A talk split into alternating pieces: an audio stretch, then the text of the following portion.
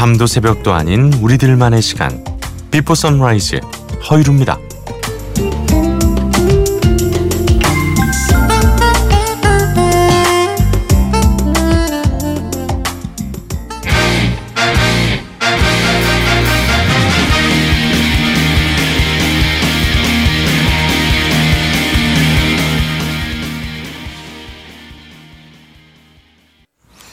네, 럼블피쉬의 Smile Again. 비포 선라이즈 허일후입니다. 오늘의 첫 곡이었습니다. 문득 5월이 왔다는 생각에 이렇게 시간이 빛의 속도로 흘러가도 되는 것인가 약간 당황을 하긴 했습니다만 또 이렇게 우리의 하루하루가 모여서 어, 좀 더 나은 곳을 향해 뚜벅뚜벅 조금씩 조금씩 걸어가고 있는 거겠죠. 그 하루하루에 그한 시간에 Before Sunrise가 좀 도움이 됐으면 좋겠습니다. 참여하실 수 있는 방법 안내해 드릴게요. 듣고 싶은 노래, 전하고 싶은 이야기들 남겨주십시오. 짧은 건 50원, 긴 건 100원의 정보 이용료 있는 문자 샵 8000번 있고요. 인터넷 미니, 미니 어플리케이션은 무료로 이용하실 수도 있습니다. 어, 류승화 씨께서요. 처음 듣는 기념으로 신청곡 틀어주시면 안 될까요? 라면서 에이미 와인하우스의 Love is a Losing Game 듣고 싶어요 하셨습니다. 어, 처음 들어주시는 것도 감사해서 틀어드리지만 노래도 너무 좋은 노래를 신청을 해주셔서 당연히 보내드려야죠. 제목부터가 기가 막히지 않습니까? 이미 그러니까 좀 더 사랑하는 쪽이 흔히 우리가 진다고 얘기를 많이 하잖아요. Love is a losing game. 류승화 씨의 신청곡 에이미 와인하우스의 목소리입니다.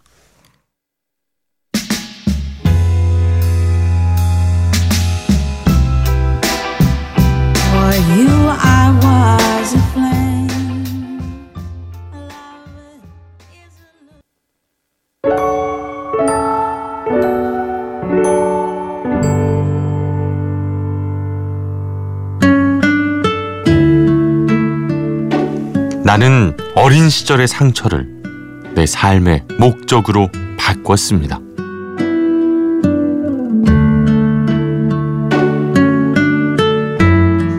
미국 락큰롤 음악의 대부라 불리는 브루스 스프링스틴의 말입니다.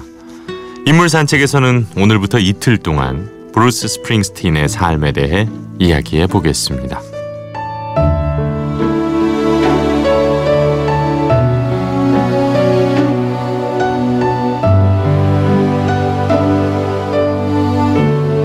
어제가 근로자의 날, 아, 우리가 흔히 메이데이라고 부르는 그날이었습니다. 미국에서는 이 노동절이 우리와 달리 9월 첫째 주 월요일이라는데요. 그때가 되면 미국의 라디오에선 브루스 스프링스틴의 Factory가 흘러나오곤 한답니다. 그의 삶과 노래에는 어떤 사연이 있는 걸까요?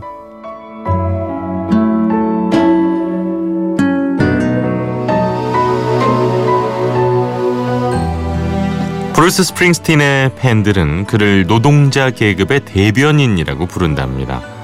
실제로 그의 노래들은 노동자의 힘겨운 삶을 고발하거나 또 위로하는 내용이 많은데요. 사실 그건 다른 사람의 이야기를 빌려온 게 아니라 진짜 그의 이야기입니다. 그의 아버지는 카펫 공장 기술자였대요. 늘 이 기술을 잘 익혀서 장인으로 인정받는 게 꿈이다. 이런 얘기를 했었죠.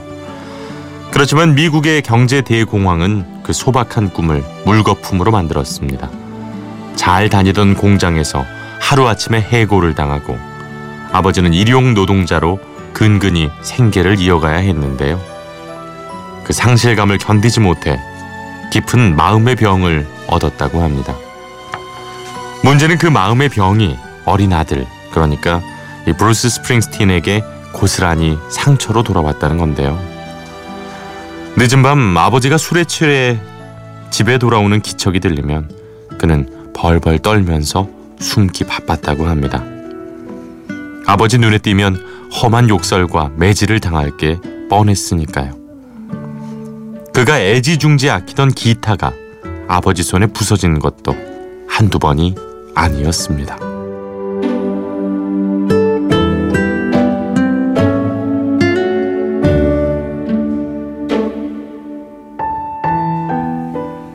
브루스 스프링스틴은 사춘기를 겪으면서 점점 더 아버지와 멀어졌습니다.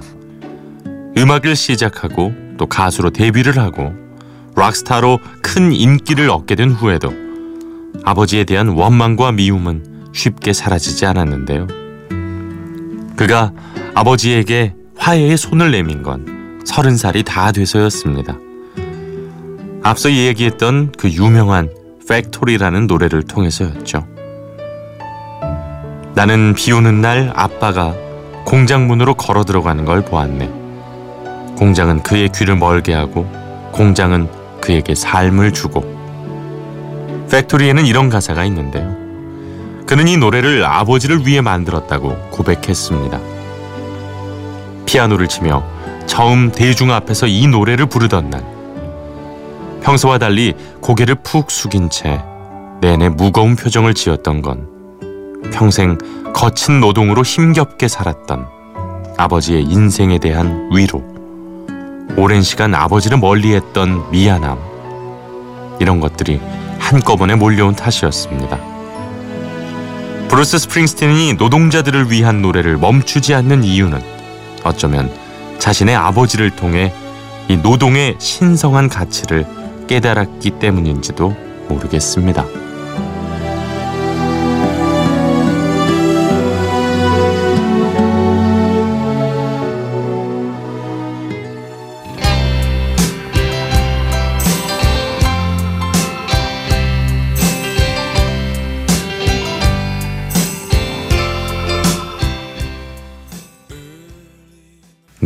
브루스 스프링스틴의 Factory 공장이라는 뜻이죠. 네, 이 노래 보내드렸습니다. 어, 젊었을 때인지는 몰라도 제가 일반적으로 알고 있는 브루스 스프링스틴의 목소리보다는 조금 더 어, 덜 걸걸한 네 그런 느낌도 좀 있네요. 어, 지금 이제 또 일하고 계시는 분들 음, 노동으로부터 자유로울 수 있는 사람이 얼마나 있을까요? 저 역시도 지금 방송을 하고 있습니다만 또 바꿔 말하면 노동을 하고 있는 거고요. 그리고 이걸 듣고 계시는 운전하시는 분들 뭐 육아 역시도 가사 노동에서도 가장 중요하고도 큰 그리고 가장 힘들고 고되고 또 기쁘고 의미 있는 그런 노동이 아닐까 싶습니다. 그래서 가끔 저는 노동이라는 것에 대해 그리고 노동자라는 것에 대해서 왜 노동자라는 표현 자체를 그렇게 좀 불경시하는가에 대한 늘 아쉬움이 좀 있습니다. 저도 노동자고요. 예. 옆에 있는 장수현 PD도 당연히 노동자죠. 지금 Before Sunrise 허일후입니다를 함께하고 계시는 분들도 다 마찬가지일 거라고 저는 생각을 하거든요. 이 노동자라는 단어에 대해서 너무 그런 색안경을 쓰진 않았으면 좋겠다는 생각을 브루스 스프링스틴의 이야기와 함께 전하고 싶습니다. 네. 내일까지 그의 이야기 이어지니까요. 함께 해주셨으면 좋겠습니다. 마영희 씨께서 또 신청곡 주셨는데요.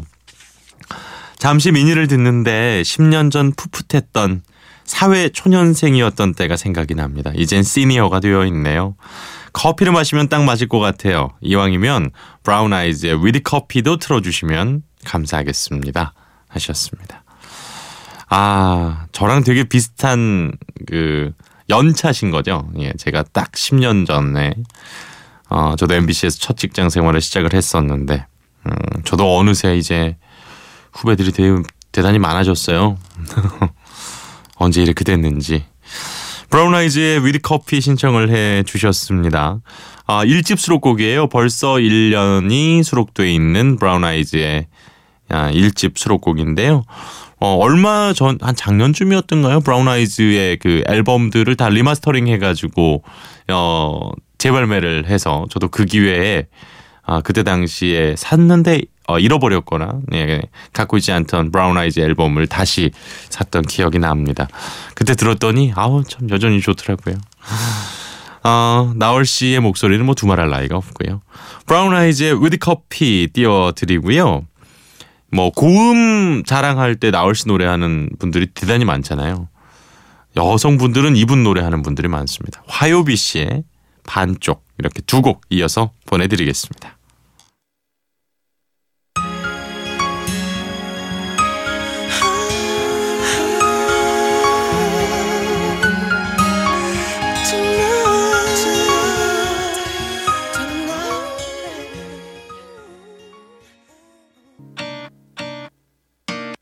그래도 널 사랑해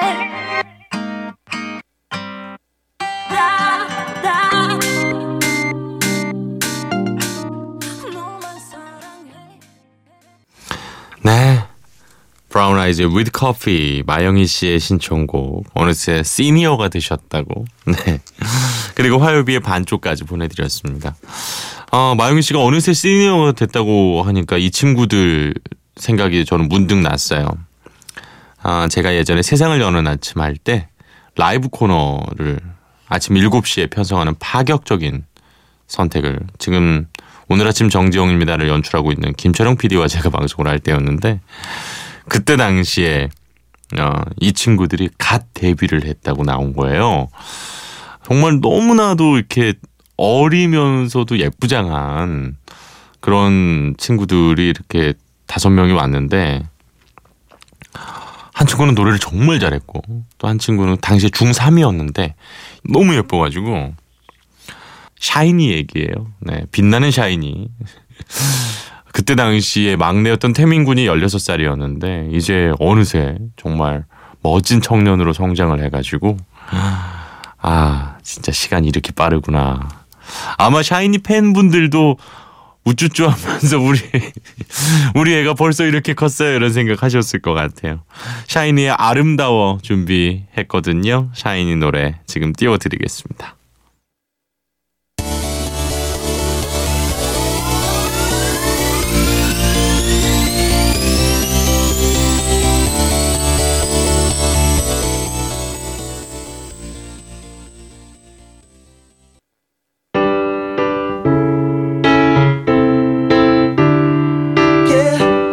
모두가 아는 노래, 나만 아는 노래. 이 노래 유명해지지 않았음에 이 노래 어쨌든 팝신의 본토라고 할 수 있는 미국에서 작년에 가장 음반을 많이 판매한 가수가 과연 누구일까요? 아델? 비욘세? 아닙니다. 작년에 우리 곁을 떠났던 프린스라고 합니다. 얼마 전에 빌보드가 발표를 했는데요. 프린스가 223만 장을 팔아서 221만 장에 그친 아 그쳤다는 표현이 너무 세상에 아델을 제쳤다고 합니다. 아, 인터넷 다운로드까지 합하면 그의 음반이 총 770만 장이 팔렸다니까요. 아 정말 엄청나네요. 네. 요즘같이 어, 미국 역시도 다운로드 시장이 커지고 어, 전통적인 CD 시장은 작아, 작아지는 그런 환경 속에서도 223만 장을 팔았다는 건 그만큼 그의 어, 우리와의 이별을 너무 아쉬워하고 그래서 그의 음반을 다시 소장하고 싶은 분들이 많았다라고 느껴지는 대목입니다. 어, 영화 감독이기도 하고 제작자이기도 한 스티븐 스필버그가 이런 얘기를 했다 그래요. 마이클 잭슨이 불타는 숲속의 새끼 사슴이라면 프린스는 어두운 동굴의 사자다. 아, 사실 이 프린스와 함께 따라다니는 단어는 역시 이 섹시한 남자, 저항, 천재, 기인이란 단어도 빠지지 않았었고요. 그 프린스 특유의 문양 역시도 늘 그를 따라다녔었죠. 18살 때 처음 음반사와 계약을 맺은, 맺었는데요. 그때 이미 앨범은 내 마음대로 한다. 어, 내 앨범 니들이 건드릴 수 없다. 이런 통제 모든 통제권을 요구했다고 합니다. 그래서 뒷면에 작사 작곡 연주 편곡 프로듀싱 모두 프린스 다 내가 이 문구가 아주 그의 트레이드 마크죠. 게다가 또 사생활이 잘 드러나지 않아서 아주 유명합니다. 인터뷰도 잘 안 하고요. 이 밴드 멤버들은 물론 같이 음악 작업했던 사람들과 기밀 유지 협약을 맺을 정도라고 하는데 역시 그의 전성기는 1984년 자신이 직접 출연했던 자전적인 영화였죠. Purple Rain이 개봉을 하고 또 같은 이름의 음반을 발표하던 시기입니다. 대표곡 역시도 뭐 Purple Rain을 빼놓고 프린스를 얘기할 수 없는데요. 무려 8분 40초에 이르는 대곡인데 자우림 역시도 이 Purple Rain의 영상을 보고 팀 이름에 큰 영향을 미쳤다고 합니다. 어, 숨은 명곡이 바로 Come Back Home이라는 노래를 골랐는데요. 어, 프린스가 아들을 잃은 슬픔을 극복하기 위해 만든 노래라고 합니다. 프린스가 세상을 떠나고 많은 팬들이 이 노래로 그를 추모했었죠. 게다가 에펠탑이 보랏빛으로 물들었을 때는 참 가슴이 먹먹했습니다. 프린스의 Purple Rain 모두가 아는 그의 노래 완곡으로 들어보고요. 그리고 프린스 자바의 Come Back Home 이렇게 두 곡 이어서 보내드리겠습니다.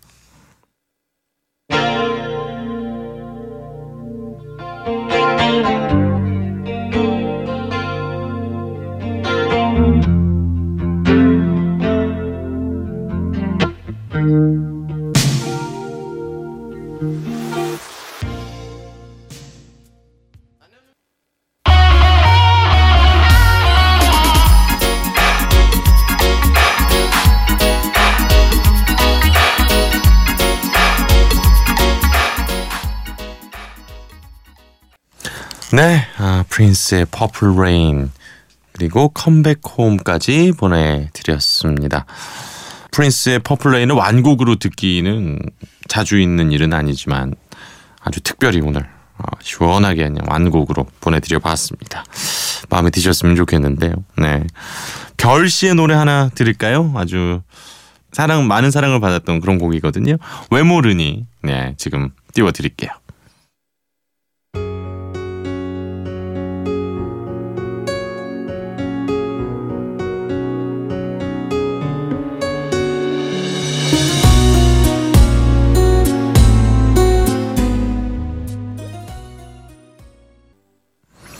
네, 별의 왜 모르니 보내드렸습니다.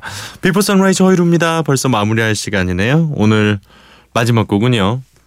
둥둥 둥둥 탁 이거 이거만 기타만 잡으면 한때 남자들이 다 이걸 했습니다. 기타는 못 치면서 익스트림의 More Than Words 띄워드리면서 저는 내일 이 시간 다시 찾아올게요. 오늘도 함께해 주셔서 고맙습니다. 허일후였어요.